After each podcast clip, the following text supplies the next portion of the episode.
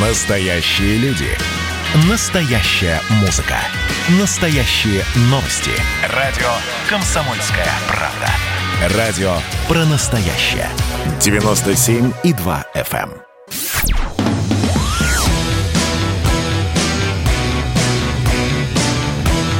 «Война и мир». Программа, которая останавливает войны и добивается мира во всем мире. Здравствуйте, дорогие друзья. Прямой эфир радио «Комсомольская правда». Меня зовут Валентин Алфимов. Давайте поговорим сегодня о том, что в нашей стране одни знают очень хорошо, другие вообще понятия не имеют, о чем речь. А, про социальные сети, а, в частности. С нами Петр Лидов-Петровский, директор по коммуникациям информационного агентства «Россия сегодня». Петр, здравствуйте. Добрый вечер. А, Здравствуйте. А, как-то вот так э, смущенно. Видимо, я вас смутил темой, да, социальной Нет, сети. Нет, я начал, я начал говорить добрый день и в процессе понял, что уже вечер. Поэтому так получилось. А, Тема меня не смущает. Да, Петр, а вы обратили внимание, что накануне э, у нас э, в стране проходили всякие акции протестные и не очень. Где-то где люди выстраивали сердечками, а внутри сердечка выкладывали, собственно, из тел слово «ОМОН». Кто-то выходил ходил на... ОМОН? Да, да. Я его не видел. Очень удивительно. Мне вот попалось в телеграм-каналах. Кстати, накануне же прошла и первая постковидная разрешенная протестная акция. Это произошло в Казани. Там э, была согласована акция на 200 человек, но даже по фотографиям понятно, что было сильно больше. Там МВД дает там, до тысячи человек. Вот. А еще фонарики, конечно. Ну, про которые многие говорили, многие анонсировали, некоторые призывали, вот, и выкладывали у себя в социальных сетях. А вы заметили все это?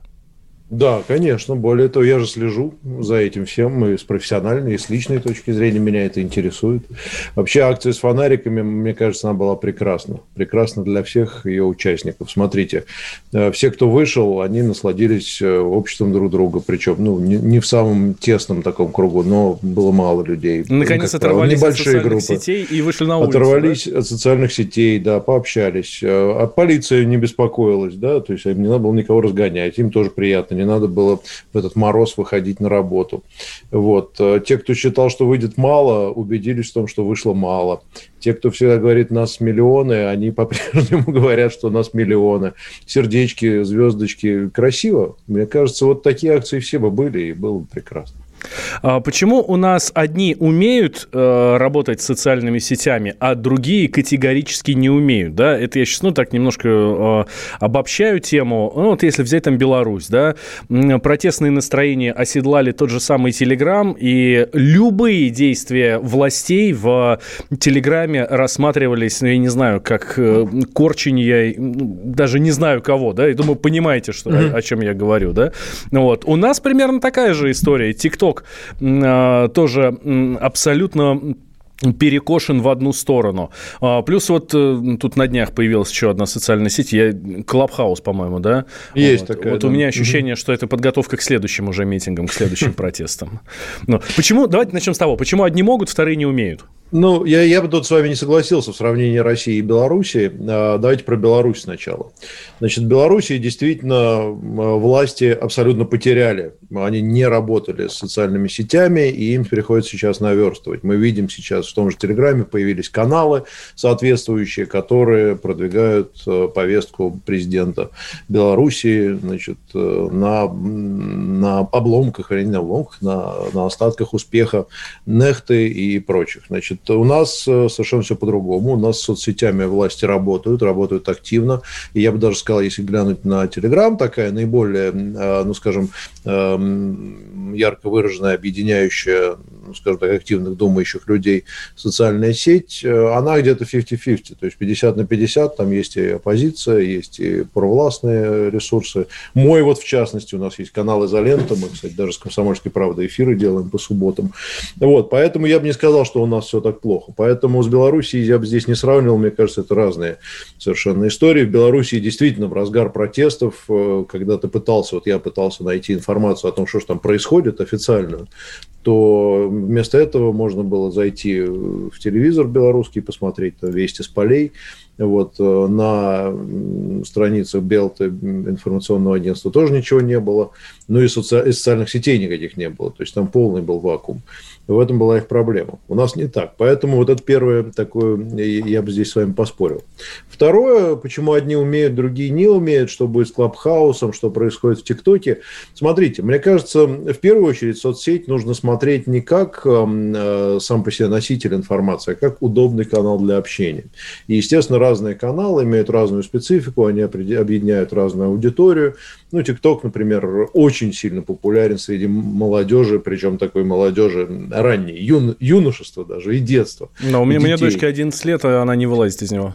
Да, то есть это детская э, сеть, и, естественно, там есть свои законы. Законы там, ну, по, по, помимо ограничений по времени, там есть еще и законы, ну, как бы сказать, э, законы успеха. Успех для детей в этом возрасте на сегодняшний день это печально, наверное, может и нет.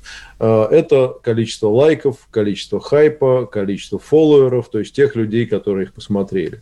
Если вдруг какая-то тема становится трендовой, модной, популярной, ну, условно, там, сердечки или фонарики или еще что-то, или протест, вот, то дети с нездешней силой ломятся туда, понимая, что они тут же с, с правильным хэштегом попадут в тренды, и их все посмотрят. Когда выступают э, популярные актеры или актрисы и что-нибудь такое говорят, мол, выходите куда-нибудь, дети думают, ага, значит, если я пойду и тоже скажу, выходите куда-нибудь, меня тоже все посмотрят. Стоит ли за этим, значит, какие-то, стоят ли за этим какие-то протестные настроения, или это скорее сбор, э, значит, э, поклонников и исследование стаи, а для детей, кстати, очень важно быть, быть быть, не быть белой вороной, а быть вот в потоке в этом, это большой вопрос. Скорее второе. То есть понятно, что от детей ожидать какой-то ярко обдуманной, обдуманной политической позиции довольно странно было бы, что и показывают эти вот замечательные видео с любого митинга, когда несчастных там 14-16-летних подростков спрашивают, а, а, там, не знаю, согласны ли с тем, что Навальный э, был уволен с поста губернатора Калужской области, и они, пытаясь вот опять же не выглядеть дураками, начинают говорить, что да, это был было несправедливо. Вот, поэтому вот, собственно, эта платформа. А, мне кажется, я могу здесь ошибаться, и со мной наверняка тоже многие могут поспорить, что государству идти на площадку для детей и пытаться там агитировать, это немного странно. А, на мой взгляд, государство, ну, конечно, оно не должно быть костным, и оно не должно быть, э, ну, скажем так, морально устаревшим. И мне кажется, при всем уважении к Александру Григорьевичу Лукашенко, э, рассказывать в 21 веке, в его уже, уже первой четверти, в окончании первой четверти о том, что вообще, оказывается, э, смартфоны, они опасны, потому что за вами будут следить из Америки и предлагать переходить на кнопочные телефоны. Вот, вот в этом разрыв происходит между детьми и, и взрослыми. У нас, опять же, я не считаю, что такое наблюдается. Более того, многие, кстати, идут в соцсети, в тот же ТикТок, ну, Клабхаус, там, это новая тема, я бы даже сейчас пока не обсуждал, потому что если взлетит, взлетит, не взлетит, не взлетит. Вот примерно коротко ответ на ваши вопросы для завязки разговора. А, хорошо. Что касается государства в ТикТоке, слушайте, ну, если туда приходит не государство и, вызыв, и призывает э, тех же самых детей 14-16 лет, а на самом деле вообще всех без ограничения возраста, выходить на улицы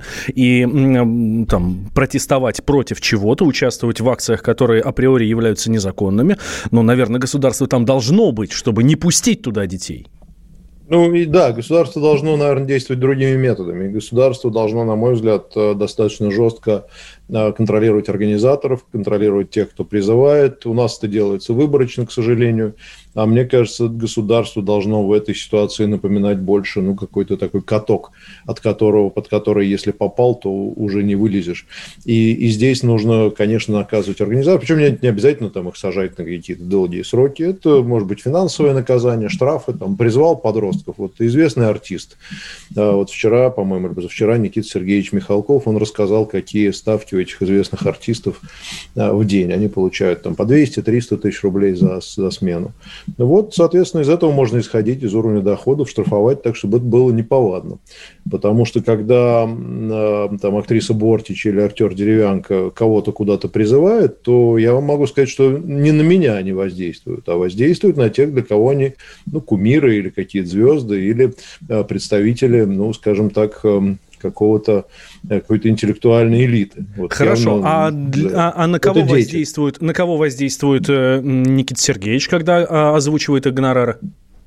А, я думаю, что, ну, во-первых, гонорар, это, если вы имеете в виду уместность озвучки гонораров, то гонорары известны, то, что он их упоминает, это там никакая не тайна, никакой проблемы здесь нет. Я думаю, что он, конечно, Никита Сергеевич общается с более взрослым поколением, которому есть что вспомнить, и понятно, что Никита Сергеевич, э, ну, вряд ли его слова дойдут до детей. Но это тоже, э, тоже, тоже важно, потому что у детей, которые в ТикТоке, у них есть родители, есть папа у многих, хотя не у всех, к сожалению, у папы есть ремень, ну и со всеми вытекающими.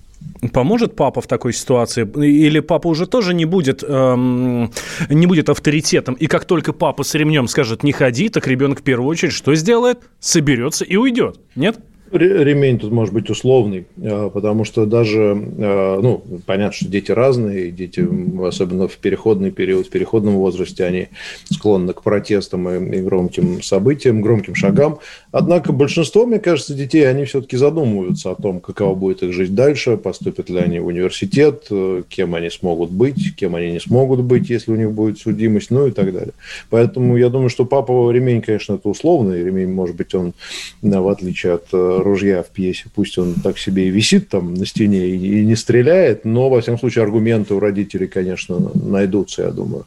Я помню свое детство, и вот э, мне какая-то простая логика э, о последствиях моих действий, она была понятна. Хотя, в общем, был не, не подарок тоже. Ох, тоже себя сравниваю сейчас со своими детьми, и ни, почему-то никакой логики не могу э, найти. Петр Лидов-Петровский у нас в гостях. Две минуты делаем перерыв и возвращаемся. Никуда не переключайтесь, друзья.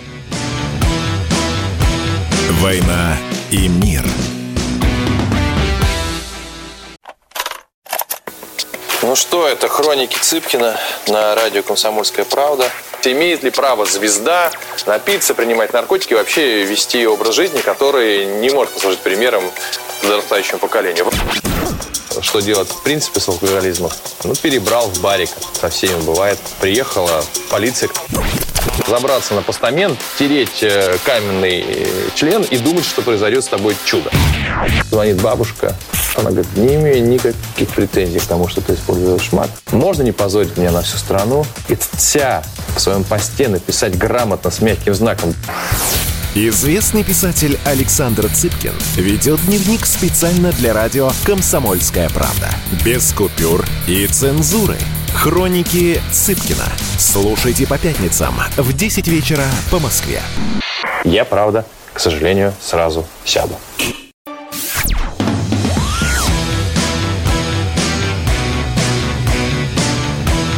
«Война и мир» – программа, которая останавливает войны и добивается мира во всем мире – Возвращаемся в прямой эфир радио «Комсомольская правда». Я Валентин Алфимов. У нас в гостях Петр Лидов-Петровский, директор по коммуникациям информационного агентства «Россия». Сегодня говорим про социальные сети, пока про социальные сети. А, Петр, а вы вот в прошлой части э, сказали, что социальная сеть – это скорее площадка, и надо следить за тем, кто как общается.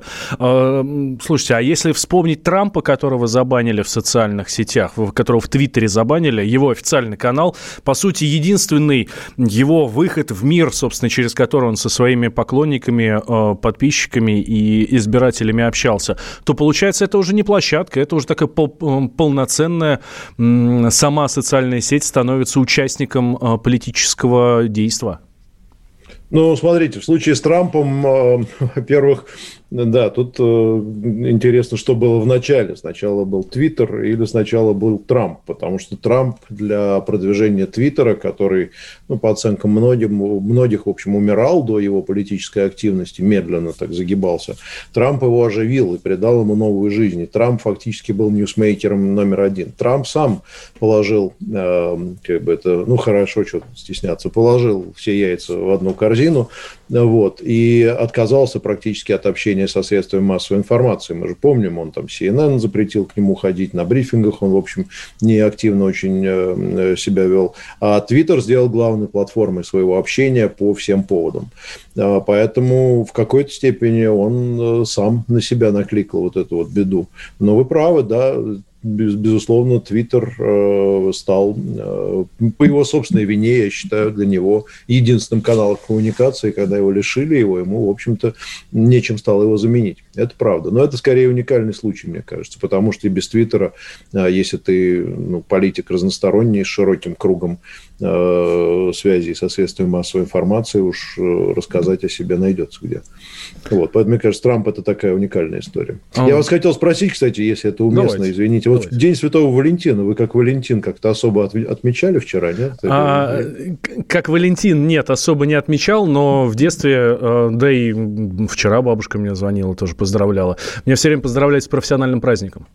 Ну, я вас поздравляю. В любом случае. Спасибо большое. Случаем, Спасибо большое. Что касается интернета и всего, что в нем происходит. У нас э, в стране.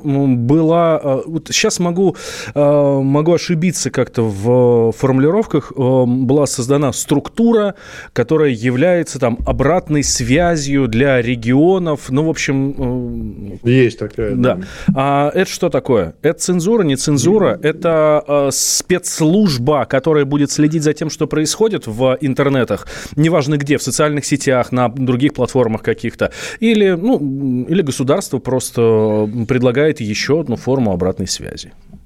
Ну, я думаю, что этот вопрос, конечно, лучше задать тем, кто этим занимается. Нет, ну они, конечно, говорят, что нет это администрация президента, да. вот, но насколько я, я не знаком в деталях с ее работой, но знаю, что это такое, в общем, э, да, это система обратной связи, она построена для того, чтобы никакие жалобы граждан или недовольство работой, там, не знаю, местных органов власти, губернаторов или просто каких-то там, не знаю, дорожных служб и так далее, не проходили незамеченными. То есть они осуществляют такой, э, ну, скажем, пол, пол, полный мониторинг того, что происходит, и делают так, чтобы на эти э, запросы реагировали. Ну, в принципе, это аналог такой, знаете, службы по работе с письмами граждан. Она есть, кстати, во всех органах власти, и там, в мэрии Москвы, и в администрации президента.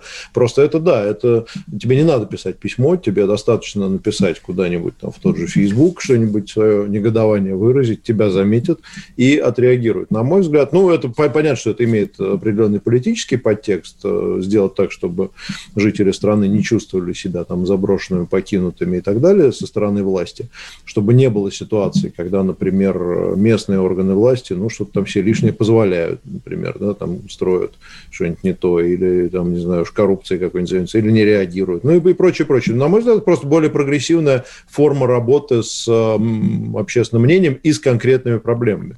Я тут вижу только положительные вещи, на мой взгляд, просто такое веяние времени, что, кстати, еще раз доказывает, что в отличие от наших э, западных соседей, у которых, э, где находится столица нашего союзного государства, э, у нас, в общем, смотрят в будущее и довольно серьезно относятся к интернету и социальным сетям. Многие депутаты, ну, в принципе, политики, ну, правда, как правило, из старшего возрастного поколения, давайте так скажем, все время говорят, что зачем нам нужны эти фейсбуки, твиттеры и телеграммы, да, нужно завести свою социальную сеть э, и, собственно, в ней общаться, работать, и вообще нам всем будет очень хорошо от этого. Как считаете, это возможно или нет? Ну, теоретически, конечно, возможно. У нас есть рядом сосед на Востоке, у нас большой сосед, самый, самый большой с точки зрения населения в мире Китай, вот, где, собственно, ровно это и сделано. Проблема только одна, что прежде чем что-то закрывать, нужно создать э, аналог, а лучше превосходящую соцсеть. И в этом смысле мы находимся где-то посередине, как и положено, собственно, стране, которая находится между Востоком и Западом. На Западе нет ничего, кроме Соединенных Штатов в в смысле производителей вот, э, социальных сетей, и весь мир западный находится. Есть Соединенные Штаты и Дуров, вот так давайте скажем. Ну да, ну да, но Дурова на Западе нету. Вот, он, он есть у нас. Ну, у нас там в Иране где-то еще, но на Западе он, конечно, он, он мал. Его, его просто он не, не считается даже. Вот, там есть Facebook, там есть Twitter, э, там есть э, YouTube и так далее. Вот. А в Китае все свое. У нас э, ситуация лучше, у нас есть часть своего, а она, там, может быть, чем-то несовершенная и западная. То есть мы уверенно движемся, так сказать, между двух вот таких направлений. И, скорее всего, я думаю, что весь мир проблему такую ставят все страны, и мы будем тяготеть к тому, чтобы оградить себя от информационной монополии западных соцсетей, потому что, ну, понятно, что информационная информационная безопасность э, на сегодняшний день является, наверное, основной угрозой безопасности страны. Вот, но э, при желании чем-то заменить, еще раз скажу, нужно сделать свое. Это не очень просто. Вот, я думаю, что пара-тройка лет на это уйдет. Ну, там посмотрим. Если вернуться к детям, к подрастающему поколению, вы э, известный, э, очень хороший пиарщик.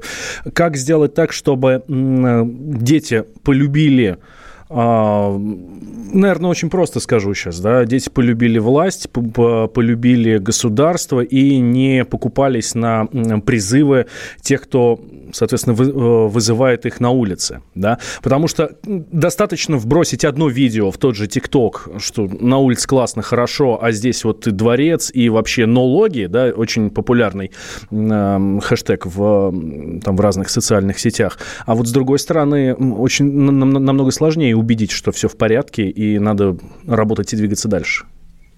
Ну, смотрите, во-первых, мне кажется, что такая задача, вот поставленная в лоб, она не очень правильная, потому что дети, студенчество, молодежь, они будут всегда испытывать, всегда испытывали и будут испытывать, ну, вот некую такую революционную романтику. Будет ли она выражаться в сердечках с фонариками или в поджигании машин, это вот развилка, да. Если, то есть убрать их, э, ну, изменить их мышление, наверное, не получится. Для них любой Э, существующий президент или там, руководитель или любая власть, она априори устаревшая, и, конечно, э, и с точки зрения возраста, и с точки зрения того, что она была всегда, с их точки зрения, потому что им там, всего 15 лет, ну и так далее. А вот, поэтому, мне кажется, фундаментально сделать так, чтобы они как-то полюбили, это довольно сложно. Если, конечно, не вернуться в ситуацию, там, не знаю, Третьей, Второй мировой войны, вот, когда нам надо спасать Родину, и дети вновь станут пионерами-героями, они точно станут станут, потому что, конечно, в таких условиях это происходит. Вот, то есть какая-то страшная, что-то страшное должно с страной происходить, чего никто не хочет. Поэтому, мне кажется, в нормально функционирующем государстве здесь как раз э, ну, это, эта ситуация будет иметь место.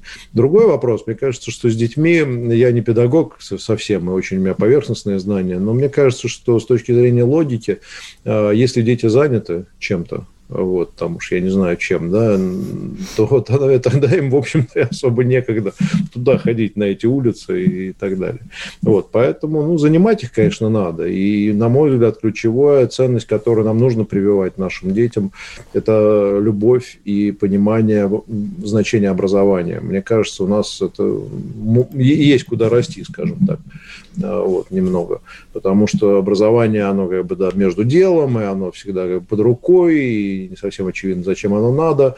Мне кажется, если дети будут молодежь будут понимать, что образование – это ключевое для них, и что в этом возрасте им нужно заниматься именно этим, а уже потом, там, не знаю, девочками, алкоголем и выходом на улицы, то тогда будет проще. Но в целом, мне кажется, какого-то универсального рецепта нету. Там, не знаю, завести аккаунт в ТикТоке, организовать э, новую пионерскую организацию, мне кажется, это все не очень работает. А вот что касается новой пионерской организации, а, многие, скажем так, э, журналисты и публицисты либерального толка, да, говорят о том, что вот вы там э, всех детей по, по, под погоны э, загоняете, юнармию придумали. Как вам с, пи, с пиар точки зрения вот эта история? У нас буквально 30 секунд до перерыва, можно коротко. А, дело вкуса. Чем больше различных организаций, тем лучше, и если туда кто-то идет, да и слава богу. Конечно, никого не надо туда загонять, э, не надо делать это массово принудительным, но если много разных организаций, это прекрасно, я считаю.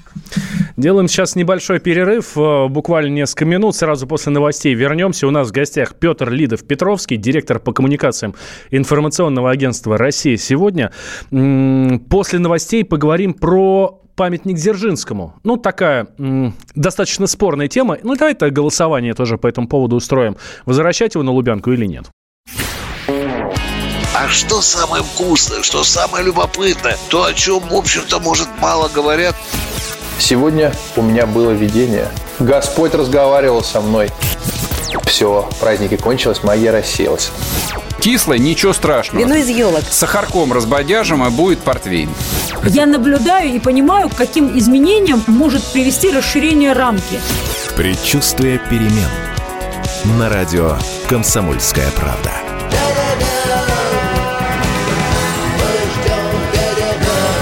Но извините, пожалуйста, я понимаю, что действительно заниженная лексика не наш стиль.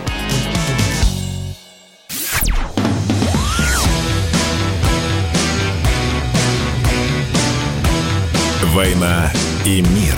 Программа, которая останавливает войны и добивается мира во всем мире.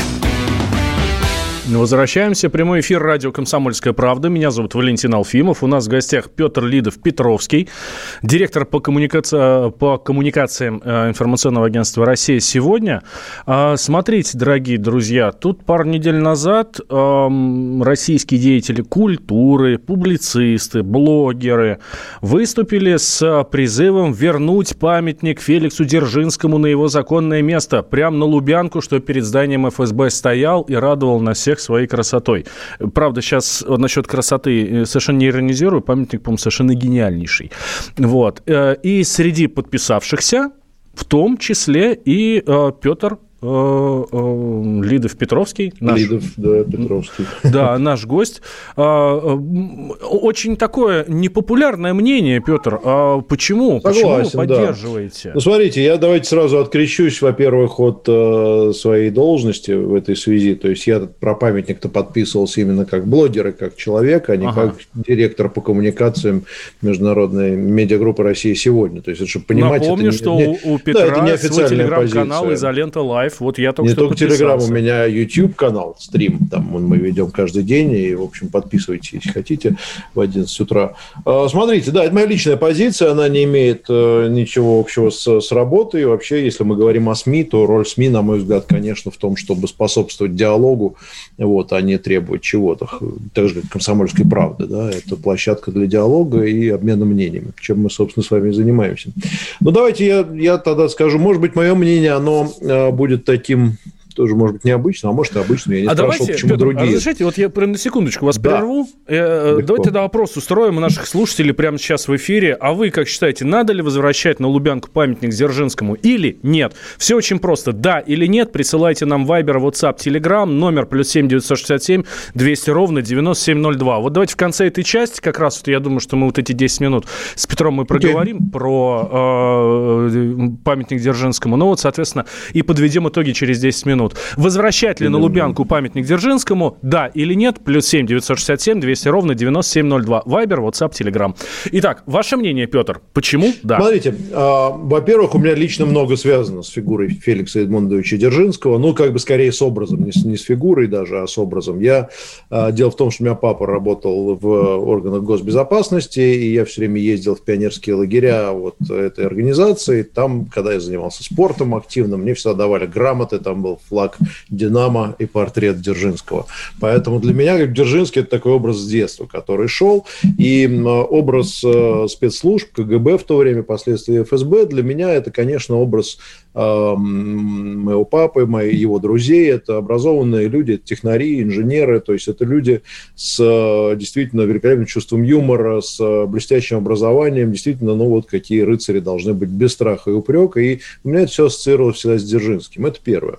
А, второе, что мне кажется важным, даже когда памятник этот э, снесли в 91 году, э, я, конечно, как и многие молодые россияне, а мне тогда было в 91 году, сколько мне было-то, 69 22 года, я, конечно, думал, что Советский Союз – это кошмар, и вообще коммунистов надо всех разогнать, и да, свободная Россия, демократия, капитализм прекрасно. Но даже тогда меня покоробило, как это произошло. А кто вообще принимал какое-то решение? Да никто. Подогнали, значит, там автомобиль с краном, со стрелой, и придурок какой-то туда залез. Меня это, честно говоря, даже тогда возмущало. Мне казалось, слушайте, ну зачем стулья-то ломать? Вот тому же, действительно, вы абсолютно правы, памятник выглядел очень красиво и символично. И, насколько я знаю, для многих сотрудников госбезопасности это, в общем, такой серьезный, э, серьезный символ. А поэтому я исхожу из того, что, слушайте, дорогие друзья, не вы его туда ставили, не вам его и ломать. Ставили вот туда наши отцы, наши деды, наши предки, вот, а мы почему-то вот в порыве гнева, в лучших традициях там последствий Ирака там или каких-то вот таких вот стран Ближнего Востока залезли и на радость теперь уже понятно, значит, э, нашим западным партнерам вот э, такое варварство, мне кажется, учинили. А, вообще снос памятников, с моей точки зрения, это глупость. Э, наверное, избыточное количество памятников Ленина подсократили разумно, но э, какие-то знаковые памятники ведь остались. И остался памятник Ленина на Октябрьской площади, который был, кстати, открыт, по-моему, в 85 что ли, году, не так давно. Э, памятники – это история, прежде всего, со знаком плюс, со знаком минус, как угодно, но это история. Это часть архитектуры, это часть нашей страны, тем более, когда речь идет о советских деятелях, ну, мы, мы наследники Советского Союза, и государство наше создано э, Лениным и Дзержинским в том числе.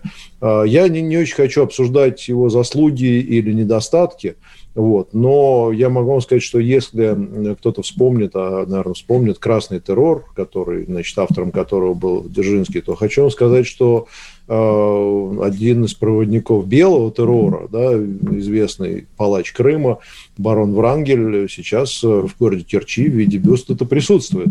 Вот. И я тоже считаю, что это история. Наверное, кто-то гордится. Но это было страшное время. А, поэтому, мне кажется, фигура Дзержинского, она как раз способствует тому, чтобы люди задумались. Вот примерно такая у меня логика. А вот э, следуя этой логике, наши слушатели нам пишут, уже сняли, не мы его снимали, не нам его ставить, проехали. Нет, я думаю, что не проехали, потому что, э, во-первых, это было не так давно, во-вторых, снимали его мы, э, вот, и это было наше время, это было, я, например, был взрослым человеком, вот, и я думаю, что большинство жителей нашей страны сегодняшние, они тогда жили, э, и я думаю, что их просто не спросили, и их не спросили, действительно, ну, снял кто там, Станкевич подписал этот указ, кто такой Станкевич, там, вице-мэр Москвы и так далее. А, залезли какие-то люди, догнали какой-то кран. Это был, это был просто хаос и анархия.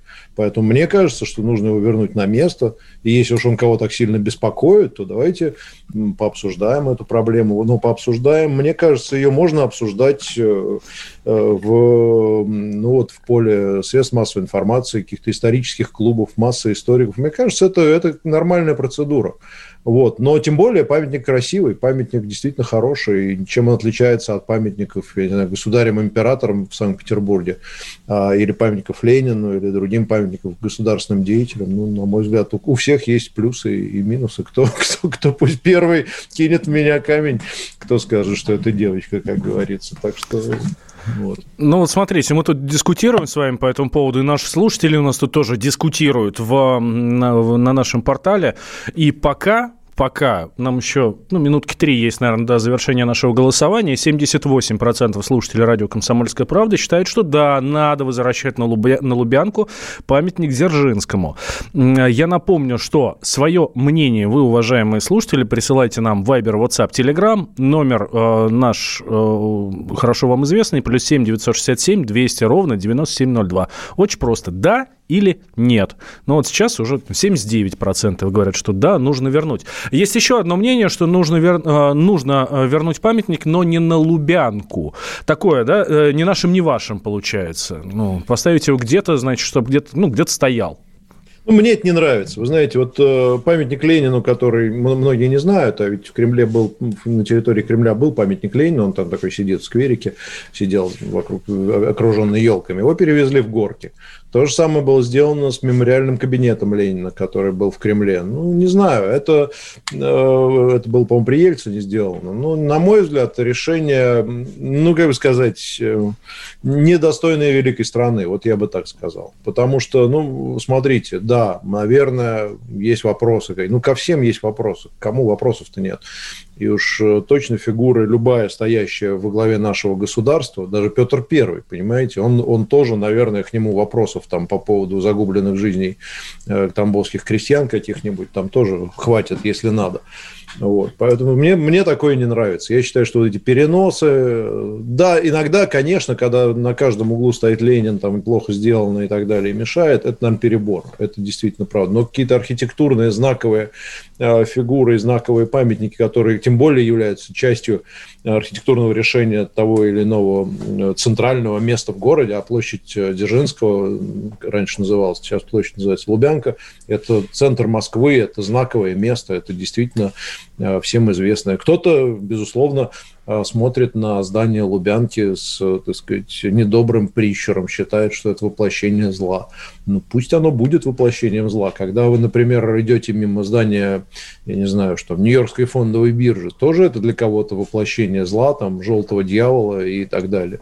Ну и так далее. А кто-то проходит как... Эм... Ну, а кто-то считает, что это храм, да, храм доллара, да. величайший центр всего. А, а кто-то считает, что памятник Дзержинскому – это политический вопрос противостояния капитализма и социализма. Согласитесь с таким мнением?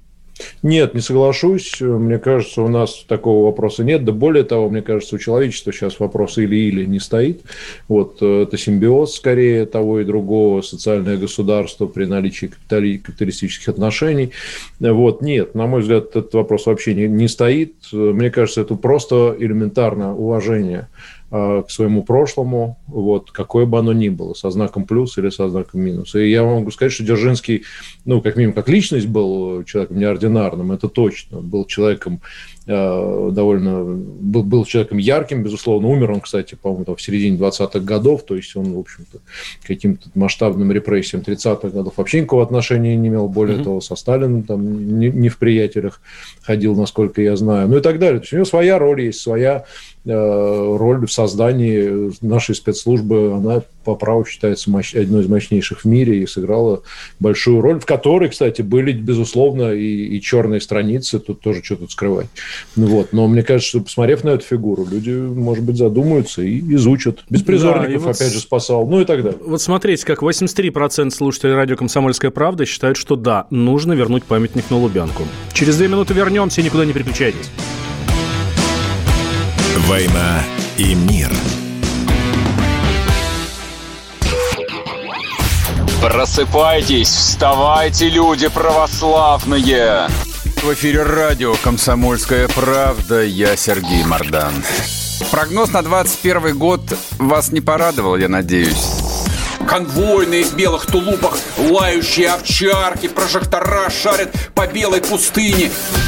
Давайте уже вот по-нашему, по-русски скажем. По Врагам и изменникам Родины нет и не будет пощады. Руки прочь от Егоды. У него нашли огромный дилдо в шкафу. А вообще он отмазывал заключенных и пил с ними коньяк. Каждое утро в 8 часов по Москве публицист Сергей Мардан заряжает адреналином на весь день. Мне кажется, это прекрасно.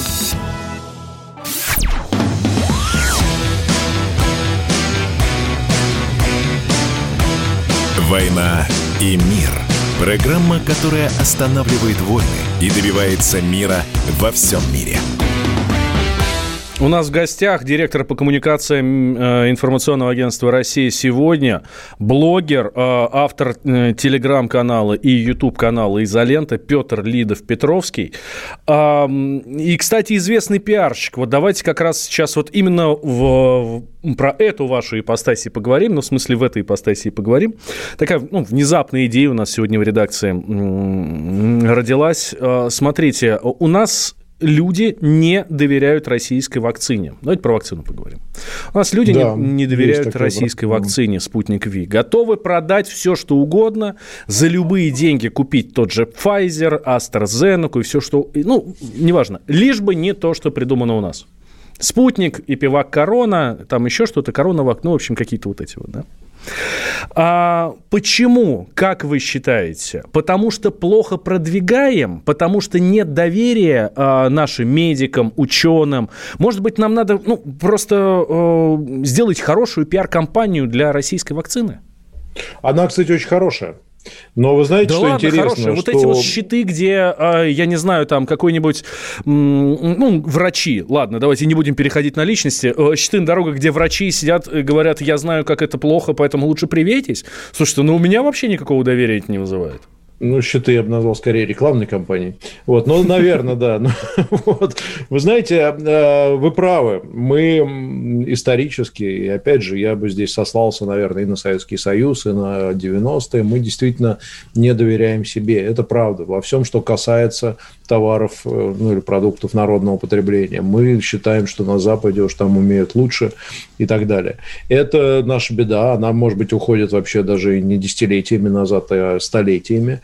А поэтому важнейший пиар-шаг, вот на мой взгляд, когда многие люди поменяли э, отношение к нашей вакцине, это было и международное признание и, собственно, закупки нашей вакцины за рубежом, и информация об этом у нас. И, да ладно, про э, закупки популя... тоже говорят. А кто купил? Аргентина? Ну, понятно, эти вообще там, это даже ну, не Аргентина, третий. Иран и так далее, но тем не менее. И публикация вот эта замечательная в журнале Lancet, вот я, ну, например, увидел, да. увидел вообще сразу а, буквально изменение общественного мнения, причем у нас. Сейчас говорят, а, ну, ну раз Ланцет, значит, раз на Западе признали, ну, значит, вот, да, все хорошо. Поэтому с точки зрения пиара, мне кажется, вот в эту сферу, ну, то есть можно, конечно, попробовать поменять народный менталитет, э, флаг вам в руки, вернее, нам всем, вот, но мне, мне кажется, проще делать, показывать признание э, со стороны Запада, причем признание не деланное, то есть не Стивена Сигала, да, в очередной раз с Жераром Депардье там снимать в ролике, как колят себе вакцину, вот, а все-таки стремиться к публикациям в серьезных журналах. Как ни странно,